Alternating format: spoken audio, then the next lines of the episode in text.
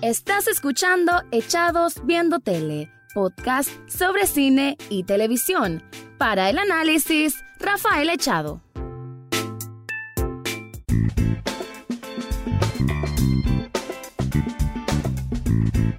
Bienvenido o bienvenida a un nuevo episodio de Echados Viendo Tele, el programa para escuchar críticas, comentarios, opinión del mundo de las series y algunas veces de películas. En esta ocasión voy a hablar de una serie que tampoco es que sea tan reciente, pero tampoco es que sea vieja. Se llama Defending Jacob. Tal vez escucharon un poco de ella, en realidad es una miniserie de Apple TV Plus, que hay que decir que esta plataforma de streaming de la poderosa Apple tal vez no ha iniciado de la mejor manera y sus programas o sus producciones originales tampoco se han lucido demasiado. En esta ocasión, Defending Jacob tampoco puedo decir que eh, saque la cara pues por esta plataforma, a como sí, en mi parecer, lo hace The Morning Show, que siempre me quedé pendiente, nunca, nunca grabé al final sobre The Morning Show, que tiene algunas nominaciones importantes en lo que son los Emmy 2020, que me extrañó que no quedó como mejor serie de drama, no nominada, me parece una injusticia. Pero bueno, sí están varios de los actores y en este caso actriz por Jennifer Aniston. Pero bueno, no vamos a hablar de eso. De hecho, en miniserie no quedó esta que estoy mencionando, Defending Jacob, pero sí que no deja de ser un producto que es como bastante disfrutable para distintos niveles. No le considero que sea una producción de las que ahora yo llamo premium, pues que tenga un, un nivel de calidad de eso que ahora uno como espectador exigente, uno pues es lo que espera y es que hay una realidad, ¿no? Y, y esto del tema de los Emmy 2020 que hace poco se dieron las nominaciones, te deja ver que la vara es muy alta ahora y que todos estos grandes eh, cadenas de streaming o los propios de cable, ahora saben que el reto que hay es hacer producciones que tengan otro nivel, que sean diferentes, que sean distintas, ya sean en valores de producción a nivel de, cinematografía, a como nivel de argumento, y todos esos factores tienen que combinar de manera perfecta para estar compitiendo pues en, en lo que es esta era dorada de la televisión, en que hay productos a cual más exquisitos, y que bueno, eso hace de que la competencia sea muy muy ardua. Pero bueno, eso es como un paréntesis que quería dar y ahora sí, en cuanto a lo que es Defending Jacob, que es protagonizada por Chris Evans y Michelle Dockery, que bueno, Chris Evans lo conocerán mucho por Capitán América, bueno, también por Snowpiercer, ¿no? Que hasta hace poco estuvo hablando de esta serie que lanzó Netflix, bueno, está disponible en Netflix. Michelle Dockery la pueden conocer por, bueno, ya ha sido nominada a Emmy y si no me equivoco incluso ha ganado por su participación durante muchos años en Downton Abbey, que vamos a ver si hago un episodio especial un día sobre todo lo, lo bonito que es Downton Abbey, porque sí, debo decir que es una serie que me gusta por más que sea quizás un poquito distinto a lo que mucha gente creería que me puede gustar a mí. Pero bueno, eh, en lo que es Defending Jacob, vemos una, es una especie de thriller en que el personaje de, Chris Evans, que aquí se llama Andy Barber, él tiene como una familia normal en, una, en un suburbio en Estados Unidos, si no me equivoco esto es en Boston, eh, tiene una vida común, su esposa trabaja en un colegio, cuida a su hijo adolescente, eh, él, es un ayudante de fiscal bastante exitoso, pues alguien muy querido en, en la comunidad, y todo esto se derrumba cuando ocurre un asesinato en un bosque bastante cercano al colegio donde atiende, donde va su hijo. Y la persona que murió es una persona que, un, bueno, un chaval, un joven, que tenía ciertas diferencias con, el hijo, que se llama Jacob, por eso la serie se llama Defendiendo a Jacob, y es que todo apunta a que fue Jacob el que cometió el asesinato. Entonces la serie juega con dos niveles o dos tiempos. Primero vemos eh, como el juicio,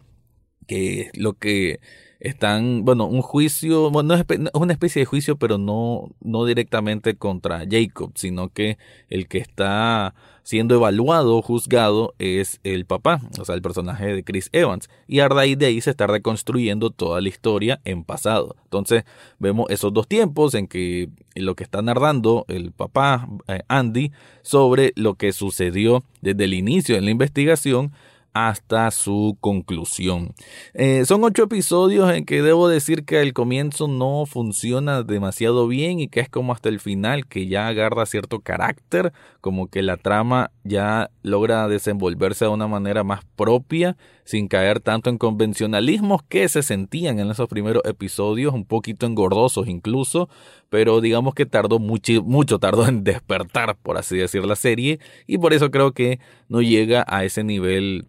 de sorpresa, de intriga, a como tal vez quisieron en un inicio. Pero bueno, eso es lo que quería contar rápidamente de Defending Jacob antes de llegar a la parte más profunda, pero antes te quiero contar algo.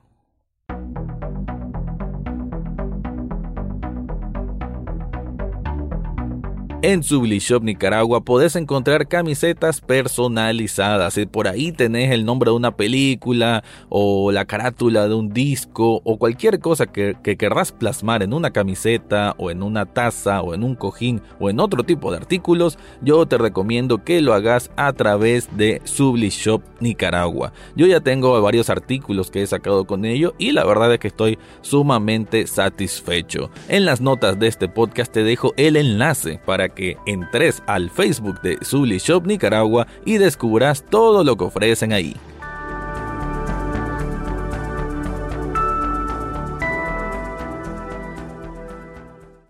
Si hay algo que debo admitir que me gustó de esta serie, miniserie, ay bueno, es que a veces decir una cosa a la otra es, confuso, pero bueno, es miniserie, Defending Jacob, es que tiene una cinematografía con cierto cuidado, o sea, que se nota que hicieron con, bastante cuidado. Está, eh, está bien como trabajada eso de los, los planos, trata de diferenciarse, pues no, no, no quedarse muy enmarcado en un mismo tipo de, de, tomas. Entonces, pues en ese sentido está bien. No estoy diciendo que tenga algo revolucionario en ese sentido, pero sí se siente pues que tiene un, un toque un toque profesional en ese sentido, ¿no? Un tratamiento adecuado para tratar de que a través de las tomas como que represente mejor las cosas que pasan por los personajes. Y aquí el personaje principal en cuanto a tratar de adivinar qué es lo que está pasando es sin duda el de Jaden Martel, que es el que hace, el, actor que hace de, Jacob, que lo vimos en la película It. La verdad que es un poquito complicado descifrarlo y es parte, creo, de, la esencia que, que, tiene esta serie y que funciona bien. De hecho, el papel de este Jaden junto con el de Michelle Dockery, que es la mamá, son los mejorcitos que tiene, sinceramente. De hecho, no me, no hubiese molestado por ahí una que otra nominación, pero bueno, no, no alcanzaron en ese sentido. Y el que sí queda mucho a deber es Chris Evans, pues que no,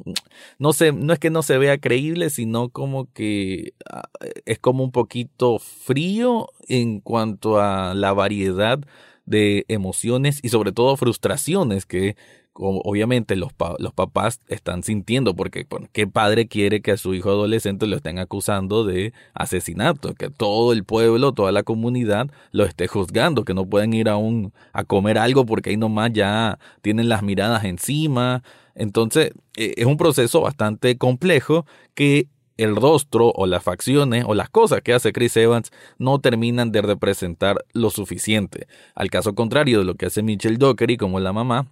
ella sí creo que se luce bastante, bastante bien, muy, muy convincente, muy convincente su acento norteamericano también, hay que recordar que ella es inglesa y creo que eh, en, ahí la fórmula es donde funciona. Em, la serie, que hay que decir que está basada en un libro, que el libro tiene otro final, que por ahí es interesante leer las diferencias entre la serie y el libro. Sin embargo, no, no siento que, que quede con un mal sabor el final de la miniserie como, como está. Y como lo dije antes, la, la manera, ese, ese tratamiento de lo que es el, los últimos episodios es mucho mejor de los primeros. O sea, creo que los últimos cuatro episodios son mucho mejores que los primeros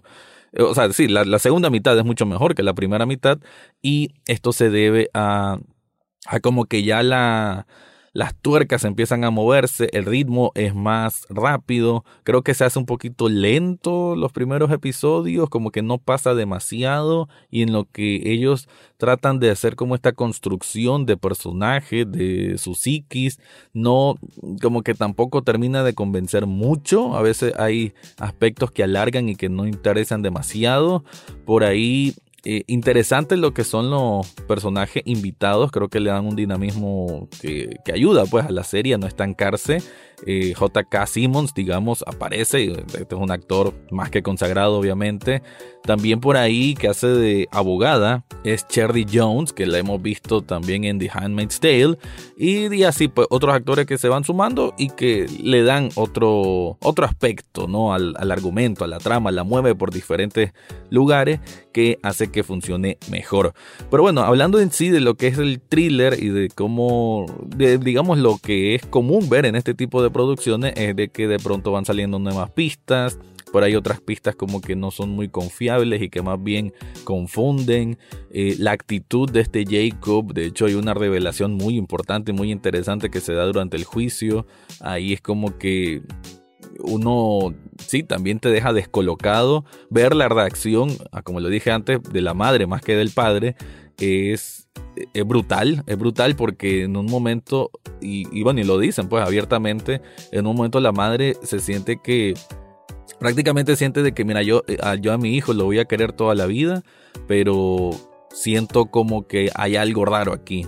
Y ella como que tiene ese dolor de, de estar como casi convencida de que su hijo sí mató a alguien y siente como una culpa, ¿no? Pero una culpa que ella tiene como que asumirla porque es su hijo y aunque haya hecho algo espantoso lo va a seguir queriendo. Entonces toda esa, esa dualidad, esa, esa mezcla de pensamientos negativos eh, y cómo confrontarlos con, con, o sea, con, con esa seriedad, ¿no? Que, que amerita, con esa con esa tragedia misma. Entonces creo que ahí es donde la miniserie realmente cambia, pues lo que parecía que iba a ser muchísimo más convencional al principio y se vuelve un poquito más, más compleja, más madura, más adulta a medida que avanzan los capítulos. Así que Defending Jacob creo yo que sirve como una recomendación para una si quieren disfrutar de, algo pues, estilo thriller, estilo asesinato, quién asesinó, quién no, pero también con mucho aspecto de drama familiar que es bien llevado, insisto, después de la segunda mitad, pero es bien llevado con actuaciones convincentes, menos las del pobre Chris Evans, pero con actuaciones convincentes que las otras dos hacen de que el balance quede positivo desde mi punto de vista y que por ende es una miniserie que la pueden ver bastante rápido, 8 episodios que pasan bastante rápido, oscilan entre los 45, 50 y algo de minutos y es bastante disfrutable. Yo lo haría en unas 2, 3 sentadas, o sea, miren dos episodios por, por tanda, porque si van uno por uno, semanal, como lo estuve viendo yo, ah, puede ser un poquito cansado, creo que es mejor maratonearlo. Así que también por eso es que quise hablar ahora de esta miniserie, porque ahora la pueden conseguir, obviamente, en las páginas amigables del internet y lo pueden ver todo de un solo. Así que con eso voy a hacer dar esta impresión bastante rápida sobre lo que es la miniserie de Apple TV Plus, Defending Jacob. Eso fue todo por hoy en Echados Viendo Tele. Recordad seguirnos en Facebook, Twitter e Instagram. Además, podés estar al tanto de cada episodio en Spotify, iTunes, Google Podcast o hasta en YouTube. Gracias por escuchar y será hasta la próxima semana.